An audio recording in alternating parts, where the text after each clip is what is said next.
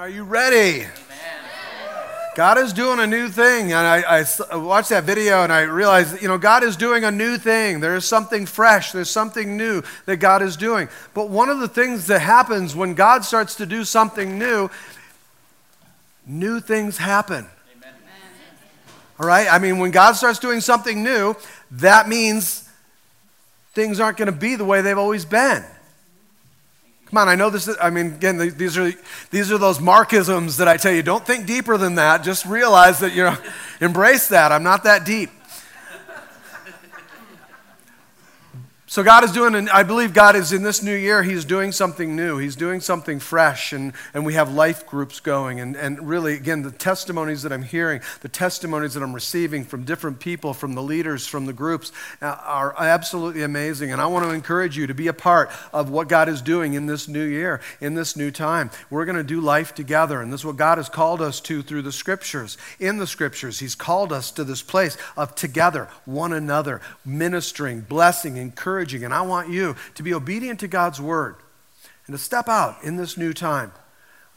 You know, new seasons are always difficult. How many of you notice when God starts doing something new in you, some of your friendships change? Sometimes some people aren't, you listen, this might be shocking, but some people aren't as excited about your newfound Christian enthusiasm. Some people are like, I don't really want to, that's, you know, I've had enough of that. I don't want to hear your, your Jesus stuff. So you have a really good chance when God starts doing something new in you, more than likely, you're going to find that some of your friendships are going to fall away. This is always one of those challenging times for me as a pastor. When something new starts to happen in the church, when we do something new, I know that there's going to be that pruning time. And again, I pray, I ask you, I remind you of this because you need to know that's what's going to happen. And uh, please don't get sick of hearing me say, get, become a, a part of the, the, the, life groups. Don't, don't get tired of that. This is part of the DNA. We have to have this. We need each other. Don't let yourself be pruned away. Amen? Amen. Also, in this new year, we've started this new sermon series, and we've started into the Gospel of Luke and we have been looking into this investigation, and that's what we are, are, looking into this investigation of this man who is God. All right? He is fully man, fully God. And Luke is this investigation into this. And I was, I thought after two weeks I need to go on and I need to move into chapter or, or verse five. and um, I, I, there's some things that I really felt God just speaking to my heart about that I want to share with you today. I am not going to move on until God says move on. So there's some things in this that I believe we need to have, that we need to understand, because I do think that what God wants to do for you and for me is exactly what God was doing for Theophilus in that day, bringing us to a place where we are certain of the things that we have been told. So I want to read through these verses here. I want to break these down a little bit today and take a look at what it is that Luke is saying. I want to give you some things in fact, and then I want to share with you something at the end, and I'll, I'll explain to you why I'm sharing that with you. In Luke chapter 1, starting in verse 1, inasmuch as many have undertaken to compile a narrative of the things that have been accomplished among us, just as those who from the beginning were eyewitnesses and ministers of the word, having delivered them to us. It seemed good to me also, having followed all things closely for some time past, to write an orderly account for you, most excellent Theophilus, that you may have certainty concerning the things you have been taught. Let's pray. Lord, I thank you for your word, the power of your word. I thank you, Lord, for the release of your word. You said that one, not a single word would fall to the ground idle.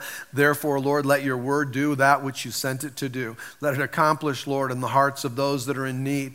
If there are those in this place, Lord, that are not saved, that don't know you, I pray that your word would bring salvation to them. I pray for those who are bound in sin, that you would bring deliverance to them. For those who don't know forgiveness, Lord, that you would bring redemption to them. That God God, today you would bring healing to those that are sick in body, those who are emotionally distraught. Lord, use even just these four verses, the introductory part of this scripture here, to Father, bring healing and restoration and deliverance. Let your power be released. Holy Spirit, I pray that you would anoint your word in the hearts of those who need to receive specially a touch from you, to find restoration, oh God, body, soul, and spirit. God, let your word be, Father, ignited, a fire by the Holy Ghost to bring forth, Lord, in us what you sent your word to do. We receive that today.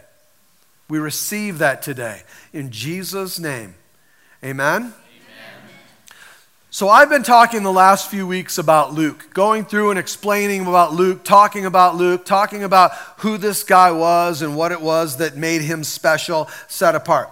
I'm not going to go back through all of that. If you weren't here, please go back on the website or, or to the Facebook page or to the app, and, and you, all those sermons are there. You can go check those out. We also then last week focused a lot of our attention on Theophilus on who he was and why this was important and why was this letter written, who was it written to, and why. But the bottom line, and what I didn't want to skip over, is what, this, what Luke and Theophilus were doing. And what they were doing was they were committing themselves to an investigation. This was purely and simply an investigation. And so it's important that we know what are they investigating? What was Luke looking into? What was Luke doing and why was he doing it? And what is important in this investigation? And then in this investigation, what did he find out? So it's important that we understand what this whole thing was about because, again, I think you'll find that we have every reason to believe exactly what Luke has to say because Luke has based everything he wrote in fact. All right, this is fact. Luke is investigating the facts, and he says this in verse 1. He says he was to compiling a narrative these, these writings, compiling it all together, all these things that have been accomplished among us. And he's doing this for Theophilus. Why? Why would he be doing that for Theophilus? Because Theophilus was did not he was a Gentile and it made it was a big deal for him, a big deal for him to come to Christ. And so he wanted to know some things. Can you imagine in that day? We've been conditioned to this. He was not. You imagine in that day? Theophilus probably had some questions. I would imagine that Theophilus and Luke are talking, and Theophilus says, Luke, listen, the virgin birth, man, is that real? Did, did it really happen? Luke, you need to go find out because this is a big deal. And if that really happened, that's weird. All right, I, I, don't, I, I need to know if this is true or is this just what people are talking about. Will you go check this out for me? Can't you imagine that Theophilus, this guy who doesn't know anything about all this, he's going, hey, Luke, listen, I, you know, they say Jesus walked on water. Did he really do that? Or was it just really shallow water? You know, I mean, what really happened? Because that is weird. Luke, did, did, did, the, did Jesus really take a little boy's lunch and give thanks? What did he do that multiplied it so that a stadium full of people were fed? Did that really happen like that? Did, is this what went on? Did he really? It, it, he was, I heard he was in a boat and he commanded the waves and the wind to stop, and it did. Did that really happen? I need to know. Is this true or is this just wives' tales? I got to know. Is it? I heard he cast demons out of people. Did he really do that? Or did somebody just take their Prozac?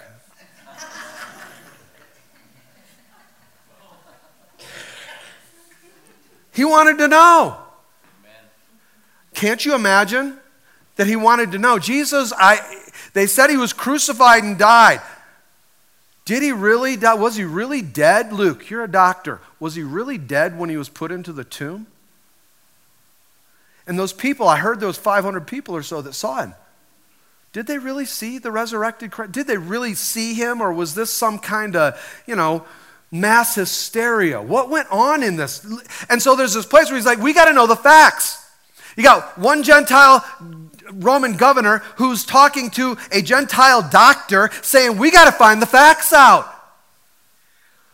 I got to know what really, really happened. And, church, honestly, it's because we oftentimes we leave this whole Christianity thing as a, we, we look at it as a philosophical system. It's not just a philosophical system, it's historical fact.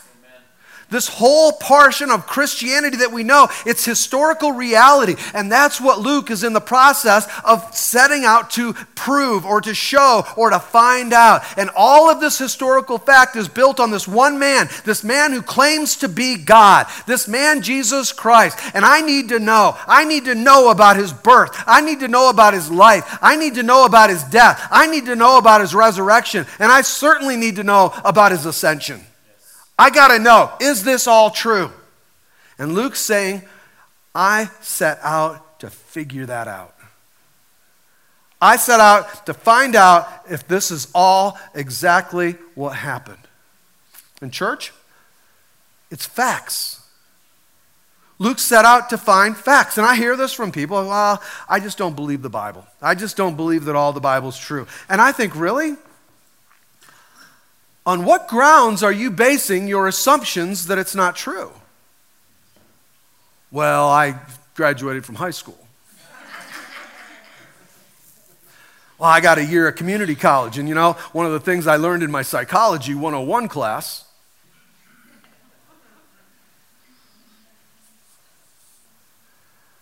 you know, we so many go to this place of higher education and learn how to you know do all sorts of things but one of the things that inadvertently we seem to be teaching is that the gospel's not true. People go to college and they learn all sorts of things and in that bunch they believe that oh and besides that i need to disregard the new testament. And, and again think about this how oftentimes so many people, I find it amazing how many people perceive Christianity to be for simpletons. And once we arise to this place of education, once we, you know, uh, hey, I'm in high school, I, I don't believe that kind of wives' tale thing anymore. How many of us have grown too smart for Christianity? How many people have, you know, once we're educated, we're beyond that kind of foolishness? No, no, no, no. I'm educated. I graduated high school. But listen, I want you to know Luke was very, very well educated. Honestly, Luke, he probably, if not all of us, almost all of us, had more education than any of us. He was probably more highly educated than any of us. He had a higher IQ than probably many of us. I know he did than me. And this guy, this amazing, smart, articulate, highly educated guy, was not naturally predisposed to just believe things. He didn't set out to look through the gospel and to prove what he pre- was predisposed to believe wasn't what he set out to do. This guy was a doctor. Doctors deal in, or at least they want to deal in, in, in education wise, they deal in facts. They deal in this place where I got to investigate this. I got to know the facts. I got to know if this is true. I got to know what's going on here. And Luke, he wasn't trying to prove a predisposed idea, he was trying to find out what the facts are, no matter where it led him. And then not only that, but think about who he's collecting these facts for. He's collecting all these facts for Theophilus, this Roman governor, this Roman leader, this guy who, listen, wanted to know the truth. Sometimes this doesn't make sense to us because in the culture that we live today, people just say whatever they want to say so that they can prove their predisposed idea. It has nothing to do with truth. It has to go with me telling you things are truth so that I can get the proof that this predisposed idea I have is right. Look at what's going on in our government today. No matter which side you're on, it, this is what's going on. Do you know that if people in our government did what people in our government are doing back in the day when Jesus was there, you could be, receive a death penalty for that? For lying and making things up? So Luke was not predisposed to that. He was looking for facts and he was collecting facts for a man that if this man didn't have all the facts, he was going to be in trouble. This Roman leader, he, he would not go over well for him. It was going to cost him a lot. So Luke wasn't going to just make things up. He was looking for truth because that is what Theophilus wanted, was the truth. And that is what Luke was predisposed to find. and I, again, reading through this, I'll tell you this. You know what? If we get rid of some of the predisposed ideas we have, most people come into church with all sorts of predisposed ideas. Most people come into church with things that are, that are in their mind, things they're thinking about, things they, they heard as a little kid that their mom and dad said when they were young. We come in with all sorts of ideas. I heard my dad one time say that that stuff isn't true and stuck in my mind, and therefore it's always been there. That's not true. That whole thing, that church, it's a crutch, all that stuff. Or people that come in predisposed the other way and don't want to look into any of the facts. I'll tell you, whenever you get rid of predisposition and you start to seek after truth and not care where that truth will lead you, your pursuit of truth will always lead you to Jesus. Always. Because Jesus is the truth. And in everything, if you start seeking truth, you will find Jesus at work in everything because he is the truth. You will end up with Jesus. This is what happened here with Luke. Luke was just, he set out to collect data. He was investigating this thing. And he tells us in this, he says, I was not an eyewitness. And this is important because a lot of the other gospels, a lot of the other disciples, they were eyewitnesses. And so they wrote what happened from their perspective. Luke didn't see it. He didn't know. He wasn't there. He wasn't there when Jesus was born. He wasn't there when Jesus was uh, growing up. He wasn't there when Jesus was crucified. He wasn't there to see the resurrected Christ. He wasn't there. Were you? He wasn't there like many of us. And I've heard people that say this, you know, well, we're, we're much more objective today. You know what? Luke was as objective as they're going to come. He was not predisposed to believe in Jesus. He was a Gentile. He didn't grow up understanding Scripture. He didn't know Scripture. He didn't go to church. He wasn't predisposed to that. He converted later in life. This guy who was raised up in academia, he was raised up being educated. He was raised up in being trained. He was articulate. He was orderly. He knew what he was doing. And he says that he went out to gather this information. And he went out and he got this information. He brought it all together. And you and I are blessed with the gospel of Luke out of this investigative study. And he tells us then how he received these, this information. How did the Gospel of Luke come to pass? How did it come together? And this is what he tells us in verses 1 and 2. He says, Inasmuch as many, and again, he's going to give us three things here. Inasmuch as as many have undertaken to compile a narrative or writings of things that have been accomplished among us, so he's talking about written documents, just as those who from the beginning were eyewitnesses, so he's interviewing eyewitnesses, and ministers ministers of the word have delivered them to us. That is what is called, or in that day, it is called oral tradition. And so he's using these three things. And imagine the amount of time that it would have taken him to collect all of this, the amount of money that it would have taken, the amount of expertise it would have taken to collect this information this way in that day. Let me just break them down real quick. The first or the last thing that he mentions in this is oral tradition. What is oral tradition? Oral tradition was very important back in that day because in that day, there was only probably 5% of the people in some of the rural villages and altogether, men and women, probably about 5% is all that was literate. It's all that could read and write. The rest of them couldn't. So, how do you pass down to the next generation what happened in the previous generation if nobody can read and write? So, what they had was this process, they called it oral tradition. And in oral tradition, the way they would pass things down is they would designate someone. Someone would be the person that would be designated as the leader or the curator or the historian or this person that had all of the facts. This one person who was given all of the data and they were responsible for that data for that place. They were the historian, they were the educator, they were the one that people would go to and ask about past things and things that had happened. It was their job, and their responsibility was this to keep the story straight, to make sure it was true. And so, what Luke did was Luke would go out and he went to these people that were called to carry the oral tradition and pass it down. And he sat down and he talked with all of these people. Obviously, or many of them, that had any sort of information, or those who were responsible for carrying the information about Jesus and what happened and all of that. So he went out and he listened to these people that were giving him this oral tradition. The second thing that he did was he received written documentation, other things that were written down, things that he received that came together. And uh, again, well, what would it have been? By this time in Luke's life, at this point, when Luke is at this place, the Gospel of Matthew, the Gospel of Mark had already been written. Those were already there, they were already written. Paul had already written a number of the letters that would become a, a, a big part of the New Testament. Many of those things were already produced. There was all sorts of different things written at that time. Some things that people would transcribe, things that were things that people would go to somebody literate and say, "I want you to write this testimony down. I want you to tell what happened. I want this written document."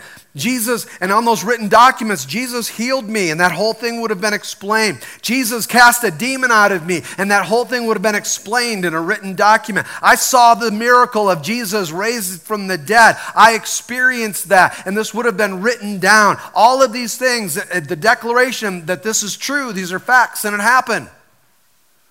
And so he's got all of this oral tradition and he's got all of these writings and he brings them all together and he starts to bring together this investigative report. And then what he does is he sets out to talk to the eyewitnesses. He goes out to talk about and to talk to people that saw the things happen. So, I mean, again, you know that he knew the apostles. He was trained by them, raised by them. You know that he was there when the apostles came around. I can imagine in his investigation that he probably went to Peter. Peter, uh, tell me the story. What was it like? How'd you feel when you denied Jesus? Peter, did Jesus really was he really walking on the water? Tell me about that moment in the boat. What happened? What was going on? Can't you imagine that he went, he had to go and talk to James and Jude, Jesus' brothers? Listen, we heard that Jesus never sinned. You're his brothers, you grew up with him. Is it true? Was he really sinless? Nobody know, would know like you. Tell me. Tell me about his child. Tell me what kind of kid he was. At this point in time, he would have been able to go talk to Mary. Mary would have been an elderly woman to sit down and to talk to her. Can you imagine the conversation? Mary, tell me, what was it like when the angel came and told you that you as a virgin were going to carry God? What was your response? Was it really the first thing you thought of was a song? Was it really that? What happened in that? Mary, how did Joseph really respond? What happened? How did he receive that news? What went on between you two? Were your parents involved in all of this? How did it go down? I mean, I would have asked questions like, what went through your mind when you were changing the diaper of God? I mean, was it weird? What, what happened? I mean, what was Jesus like as a teenager? I've seen teenagers. What was he like in all of this? Can you imagine the kind of conversation that went on? Through oral tradition and these written documents, I heard that Jesus cast a demon out of a woman.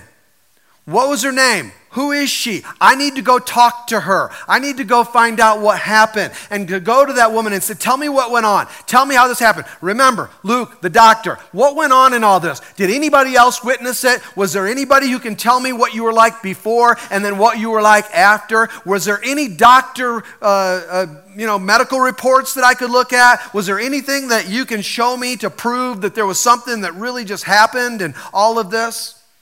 To go to the woman with the issue of blood and say, What was, it, to, what was your doctor's name? Can I talk to him? Who are the physicians that you paid so much money to? And, and, and can I look at your medical records? What, who looked at you afterwards? Is there proof that you were healed? Come on, he's not going to just go ahead as a doctor and say, oh, yeah, there was a healing and not have any proof to it. Joni and I have been multiple times. I've told you about this. There was three separate times where Joni was absolutely healed. And I'll tell you, every time the doctors, they couldn't deny it, but they would not accept it. They, they wanted to explain it away. I'm sure that Luke must have wanted to see all that stuff, all this massive amounts of money. How else do you think we know what happened out there in the field with the shepherds? Oh man, I heard that there were shepherds in the field. I got to go find these shepherds. How long would it have taken to track these guys down that were there that night?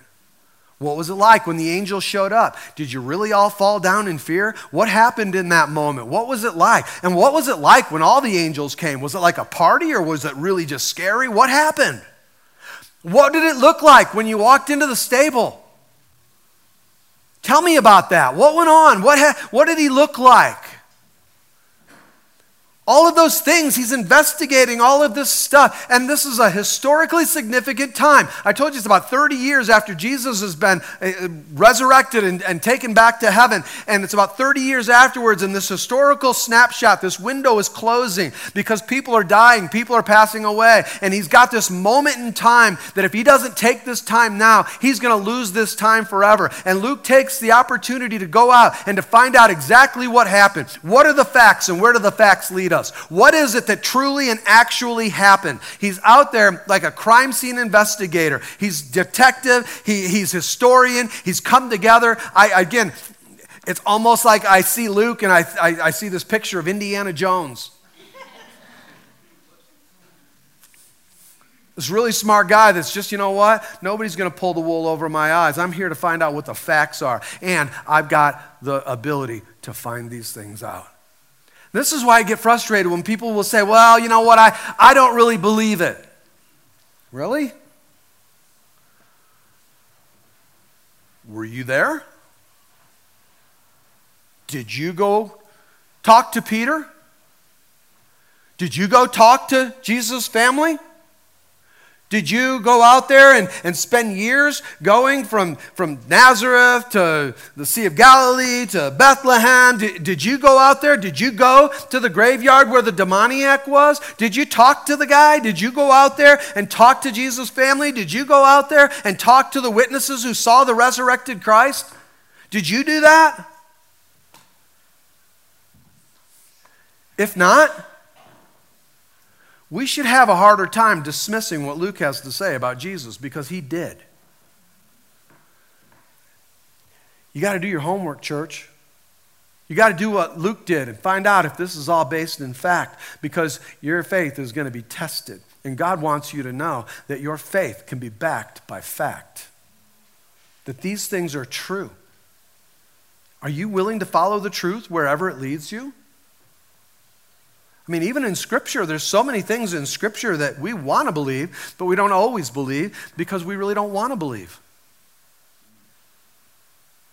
Are we willing to follow truth and to take truth wherever it goes? Luke was.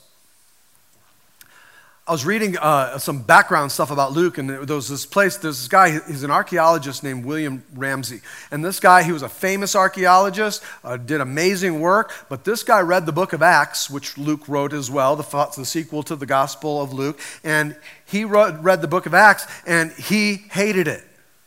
He thought it was all wrong. He thought that Luke did a terrible job. He thought that Luke was a very sloppy historian. So, William Ramsay, this profound famous archaeologists set out to disprove the book of Acts by showing how Luke was a terrible, sloppy historian. And what he found as he traveled and begun to look into the facts of the book of Acts was he found that not only were they true, but there was no way that they couldn't be true.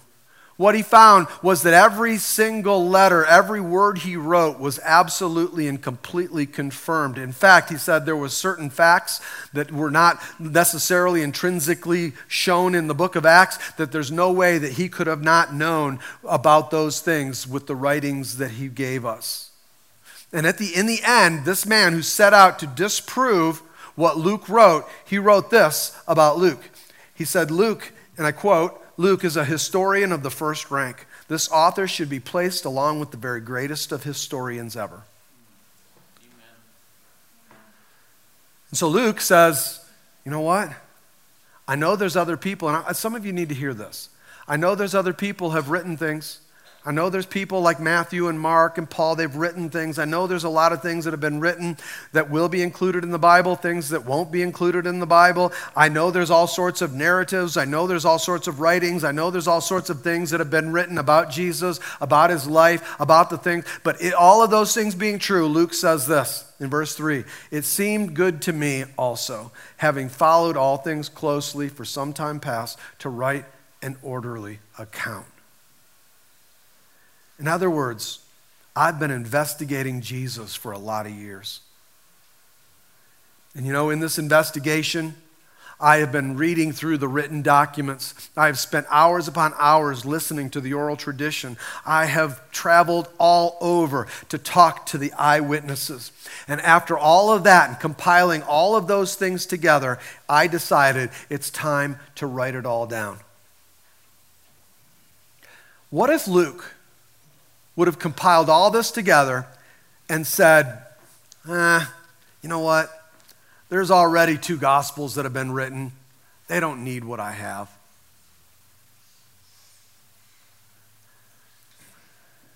And I, I felt this in first service, and, I, and I'll just say it to you too because I know it's true.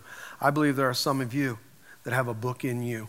I believe there are some of you that have a gift in you, and there is something that God wants to bring out. And for some, you're using this excuse, well, it's already been done. If Luke would have said, well, it's already been done, we would be missing out on a really large section of very unique contributions that the Gospel of Luke brings to us. Luke felt, I have something to contribute. And I want you to know that the word of God over you would be that God created you, and there is something unique that God wants you to contribute. He has you, and He brought you here, and He wants you to hear this because He has something for you. He has something He wants you to receive. He has something that He wants you to do.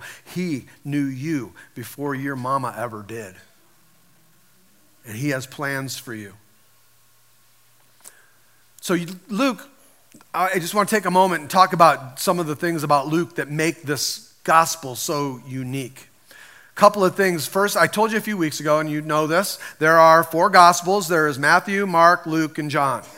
Matthew, Mark, and Luke are called the synoptic gospels, which means that most of the things in there are, are the same. There, there's very much that's in there that's the same. About 60% is the same. It's kind of like when you're, you know, at night, you turn on the nightly news and you can go to ABC, NBC, or CBS and all of them are pretty much going to be very close to the same. You're going to have a different person. You might find a couple different degrees off here, but you're going to get the weather, you're going to get the news, you're going to get the sports, you're going to get pretty much the same stuff. 60% or so will be about the same. That's what these synoptic gospels are. John is a complete, listen, you know what? John's just a completely different guy.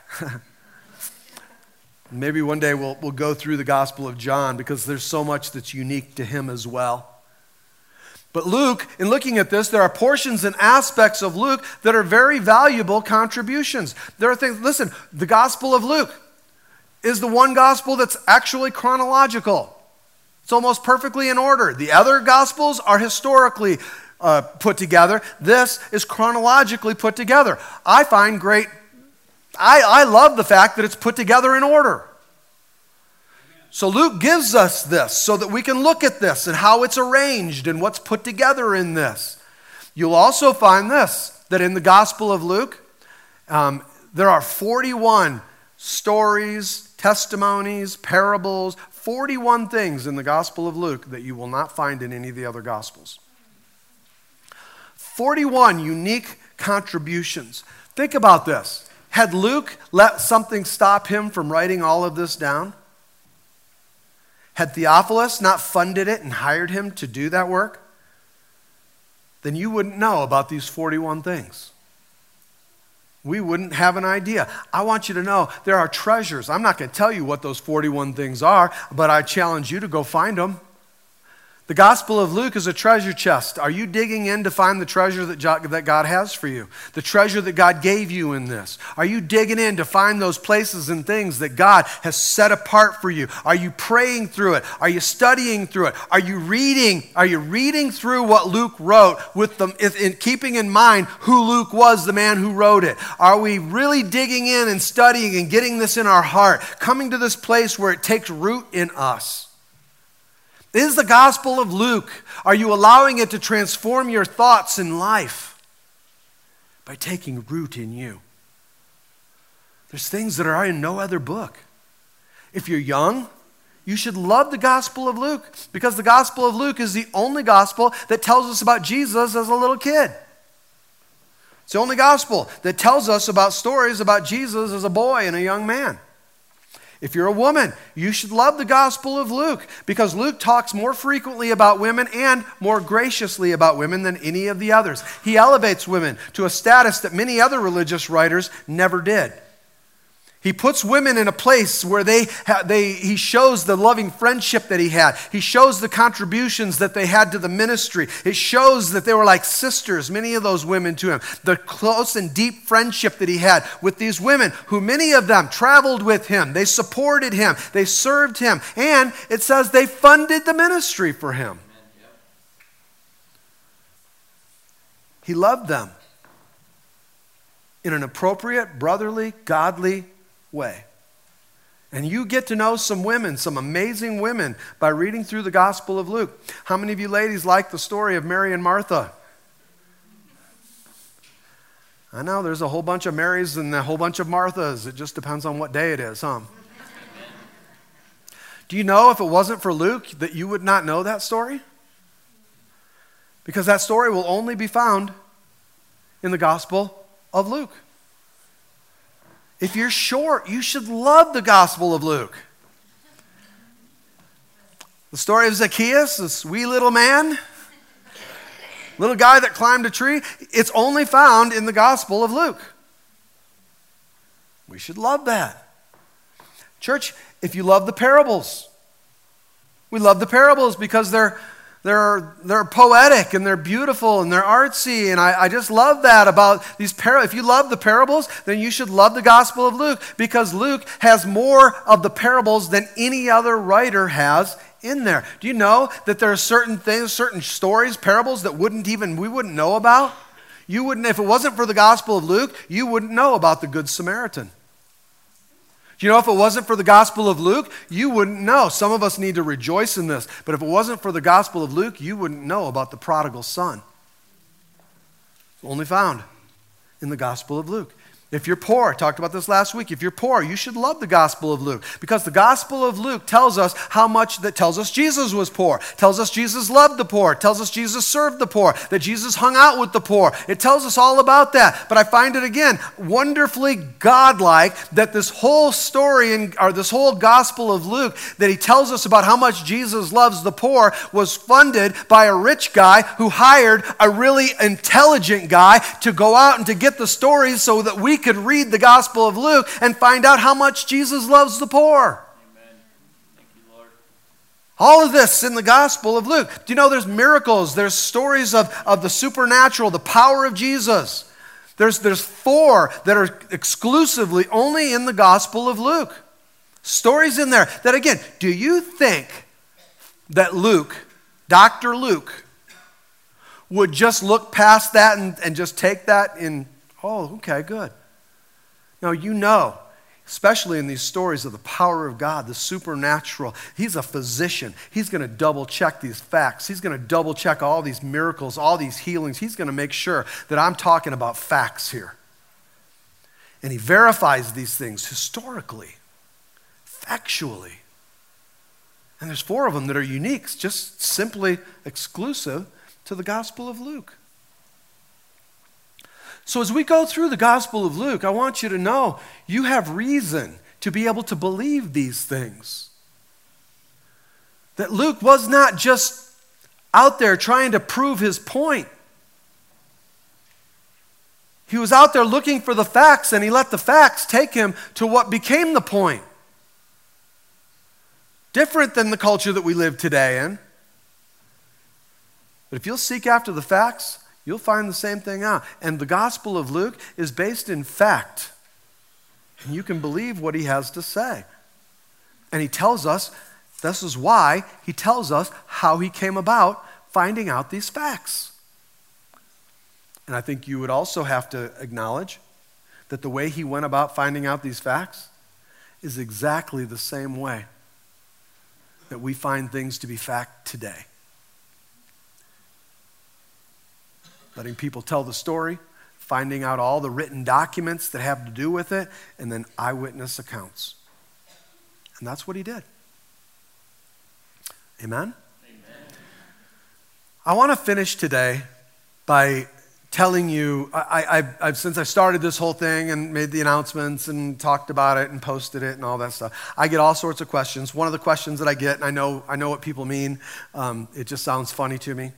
Um, I get this question So, have you learned anything new about Jesus?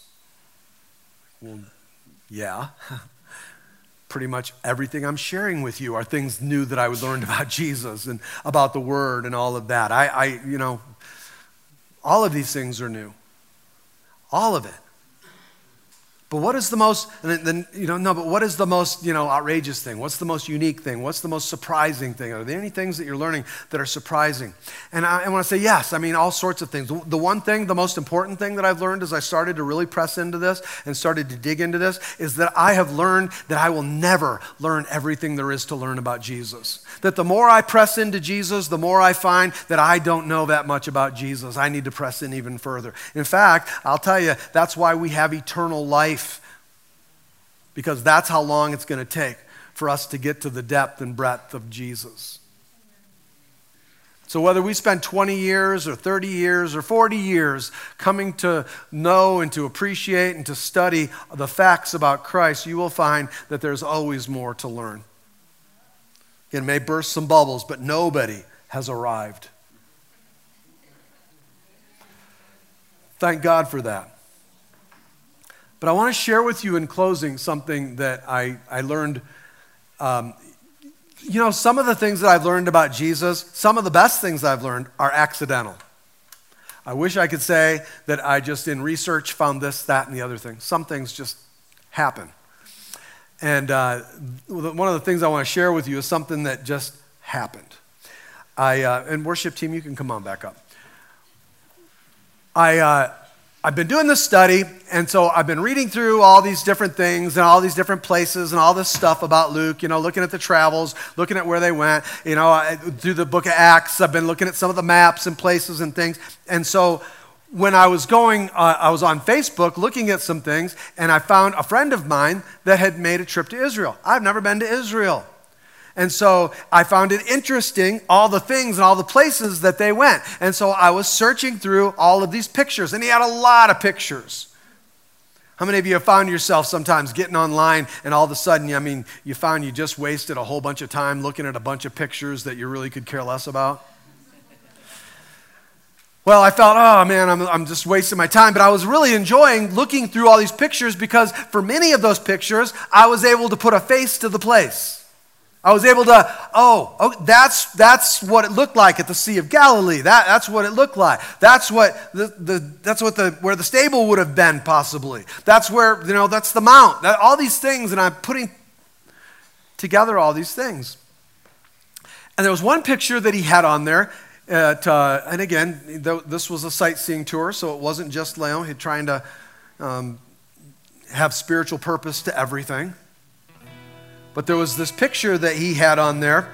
And uh, again, don't judge me. But it caught my attention. And the picture he showed had this caption underneath it that he wrote. And all he wrote underneath there was ancient Roman toilet. Now, I saw the picture and I thought, that is disgusting. I got to find out more about that. listen, I'm going to share this with you. I want you to know my wife said I need to make this caveat. My wife told me not to. But I, I, did a Google search on ancient Roman toilet. And you can do that. Just go on, and I know some of you are probably doing it right now. and you will find some pictures like this. This is an ancient Roman toilet. Now, go ahead and show the next picture. Absolutely disgusting, the thought of what's happening there. Right? I, I mean, there's no walls. And in front, right there, there in, in the front there, that trough in front, that was a freshwater trough. And so there could be upwards of 40 people sitting in one of these houses doing their business. Now, my mind goes to what do you talk about? I mean, like, what are you having for dinner? what, what do you talk about? I mean, I, I thought they didn't have a phone.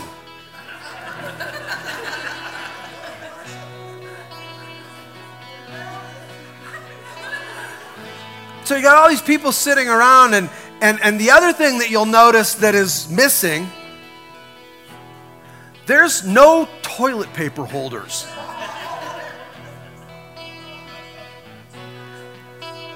It hadn't been invented yet. And so, what they would do is they would do their business, and then they would lean over and they would put their hand into that fresh water trough. And then you see the hole in the front? They would reach in, and that's how they would clean themselves. I know, that's why Joni said, Don't do that.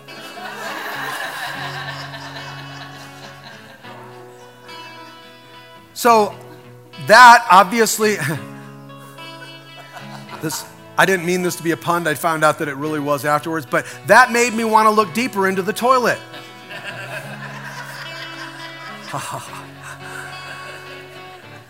so I was reading through some different things and some different things I could find on ancient Roman toilets and you know all of that. And one of the things, a secular historian, he was writing some things about about this. And what he was talking about was in a time like this, what happened was you can see in the front there, there, there was an area that was in between, and some in, in, ingenious slaves had come up with a way in which they could make money off of this whole toilet scene. And so what these slaves would do, in order to make money, is they came up with this idea. And they went and they got some sea sponges and they would put the sea sponges on a stick or on a reed. And then they would take those sea sponges, they would dip the sea sponges in that fresh water trough. And for a very small price, they would stick that sponge inside the hole on the front and they would clean the person that has just finished doing their business.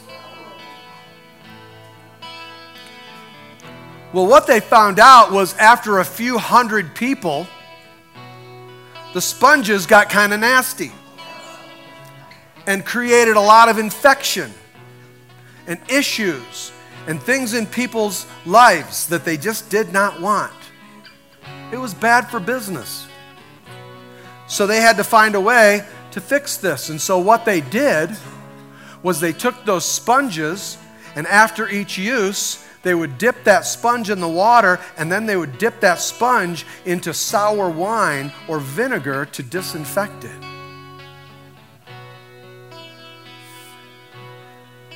And a part of the scripture jumped off the page at me. Maybe some of you know the story I'm talking about. The story about Jesus Jesus, God, the Creator, came into this creation and the creation killed him. The creation nailed him to a cross. And Jesus was there on the cross. And he's up there and he's looking around at all of these people, these people, these nasty, despicable people that wanted to do nothing but hurt him and kill him and destroy him. And he looks around at all of them and he cries out, Father, forgive them. And the guards, in order to shut him up, somebody's got to do something. Somebody shut him up. Get him to stop. So, what did they do? They took a stick with an old sea sponge on the end of it and shoved it in his mouth to make him shut up.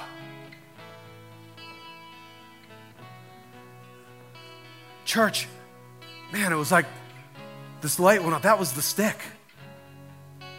That was the sponge.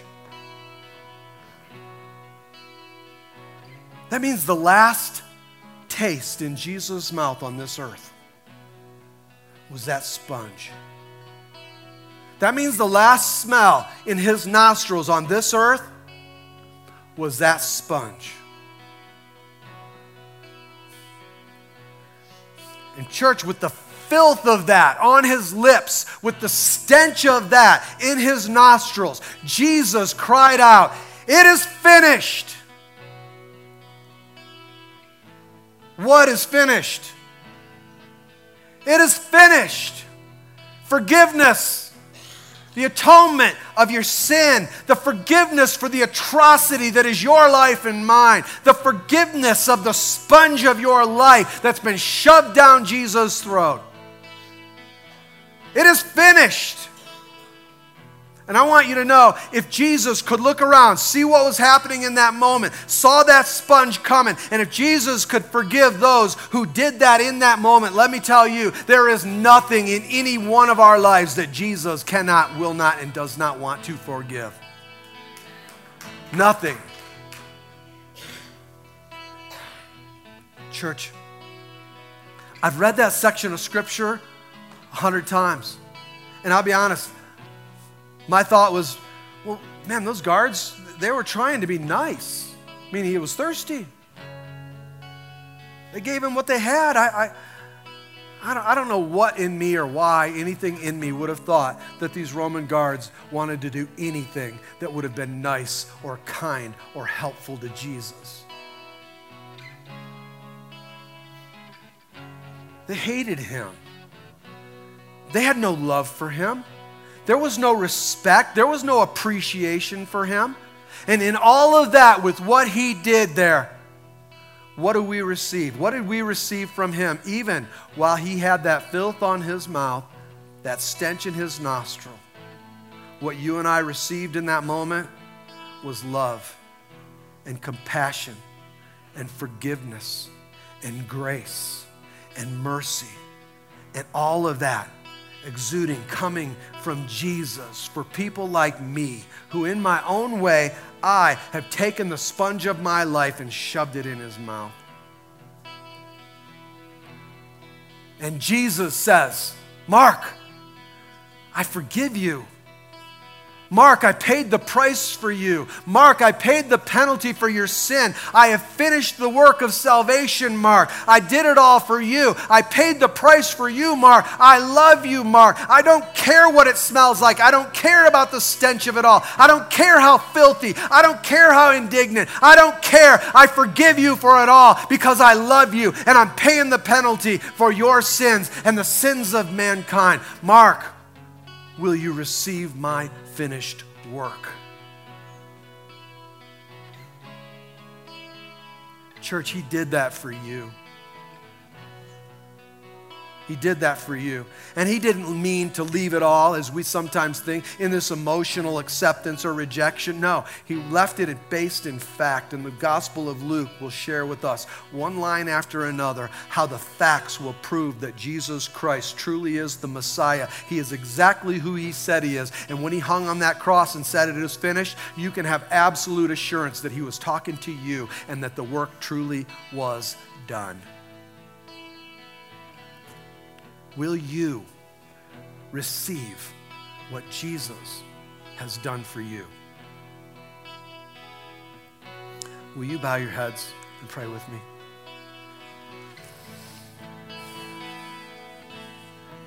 Father, I, I thank you for this family.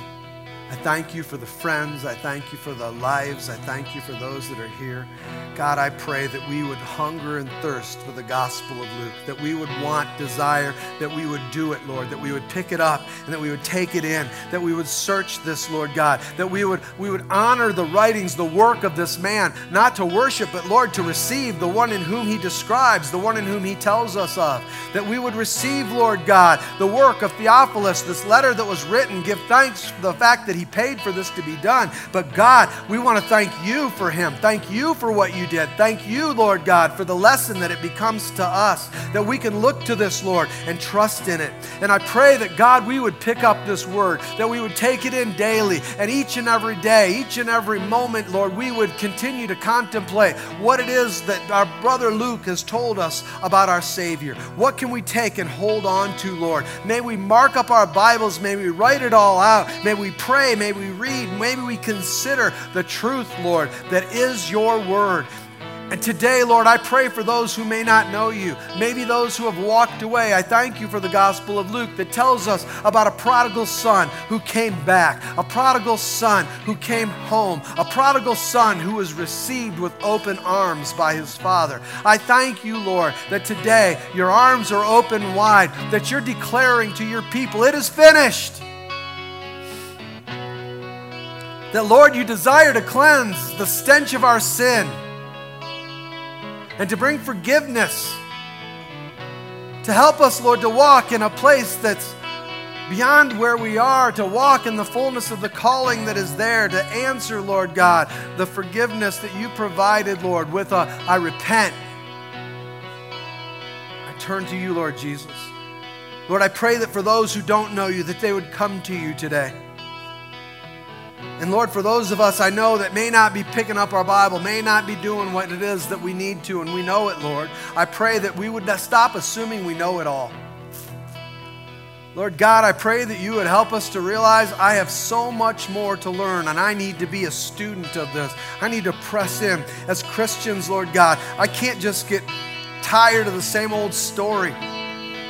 Let me read it fresh. Let me read it new. Let me see it as an investigation. Let me see it, Lord, as you intended it to be. This investigation, Lord, of a truth of this man who is God, our Savior. That, Lord, we would do like Luke and dig in. That we would do like Luke and find out what the facts are. That we would learn more about truly who Jesus the Christ is. And God, I pray that for many of us, Lord, that we would see our lives that we would see our lives as a, a sponge on the end of a stick.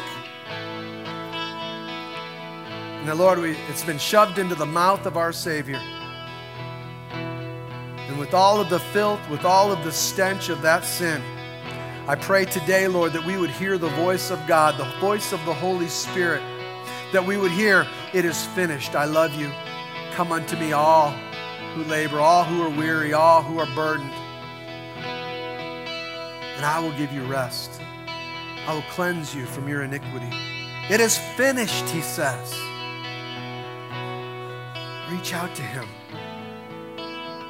God, I pray that we would experience a a, a Holy Ghost enabled, Holy Ghost empowered acknowledgement of our sin, the revelation of what our sin is before you, and that God, you would show us by power and might through the revelation of the Holy Spirit what you alone can do to forgive us of those sins, to cleanse us, that today we could be set free from guilt and condemnation and receive salvation, receive the forgiveness of our sin, so that we could live our lives in a passionate pursuit of you, a passionate pursuit pursuit of what we can find and know of Jesus, just like Luke did. That we can give all that we have, that we could give all that we do, that we could give what you blessed us with, Lord, so that we could give it for the cause of Christ, just like Theophilus did. And God, I thank you for the privilege it is to teach this word, to teach, Father God, what you've given me the privilege to teach to men and women that are hungry for you, hungry for your truth. I pray in the name of Jesus that you would open our eyes that you would open the eyes of our heart, Lord, that you would open us up to you and what it is that you have. Open us up, Lord God, to the fullness of your grace and your mercy. Well, just ask Him right now, Lord, open the eyes of my heart.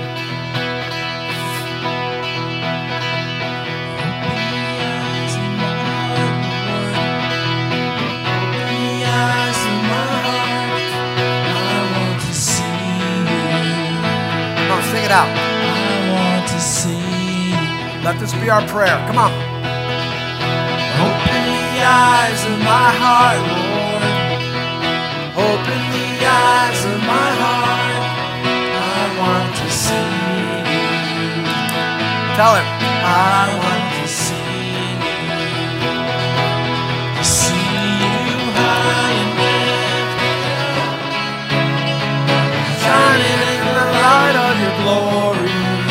declare it.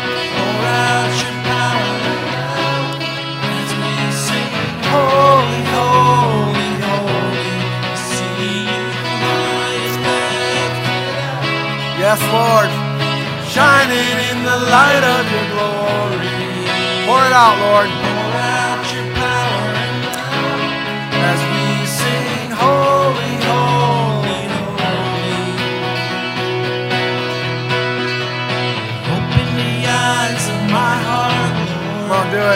God, have your way. Open the eyes of my heart.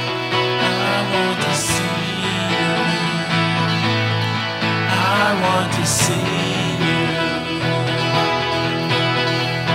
Open the eyes of my heart, Lord.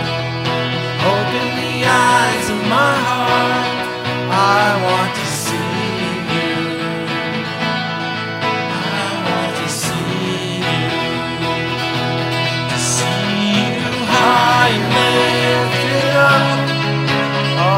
Hallelujah. shining in the light of your glory. Let it be in me, oh God.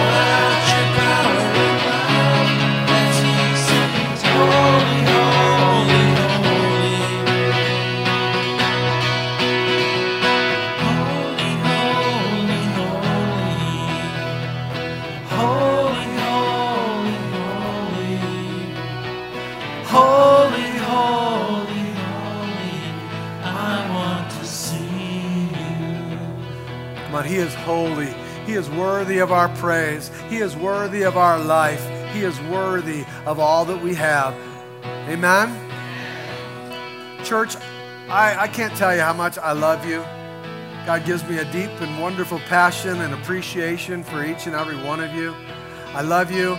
I pray that you will have a wonderful and blessed weekend. I pray that you'll be a part of a one uh, of a life group and that you'll go and you'll begin to do life together, ministering one to another. Uh, listen, it's not all about you. It's about you bringing what you have. It's about doing life together. And every one of you have a unique contribution, just like Luke did a unique contribution to bring to this world, to this community, to this church, and to each and every group. Listen, it's not the same without you. Find a group and go be the church. Amen? Come on, let's sing this as we go. God bless you. Have a great, a wonderful afternoon. See you next week. See you high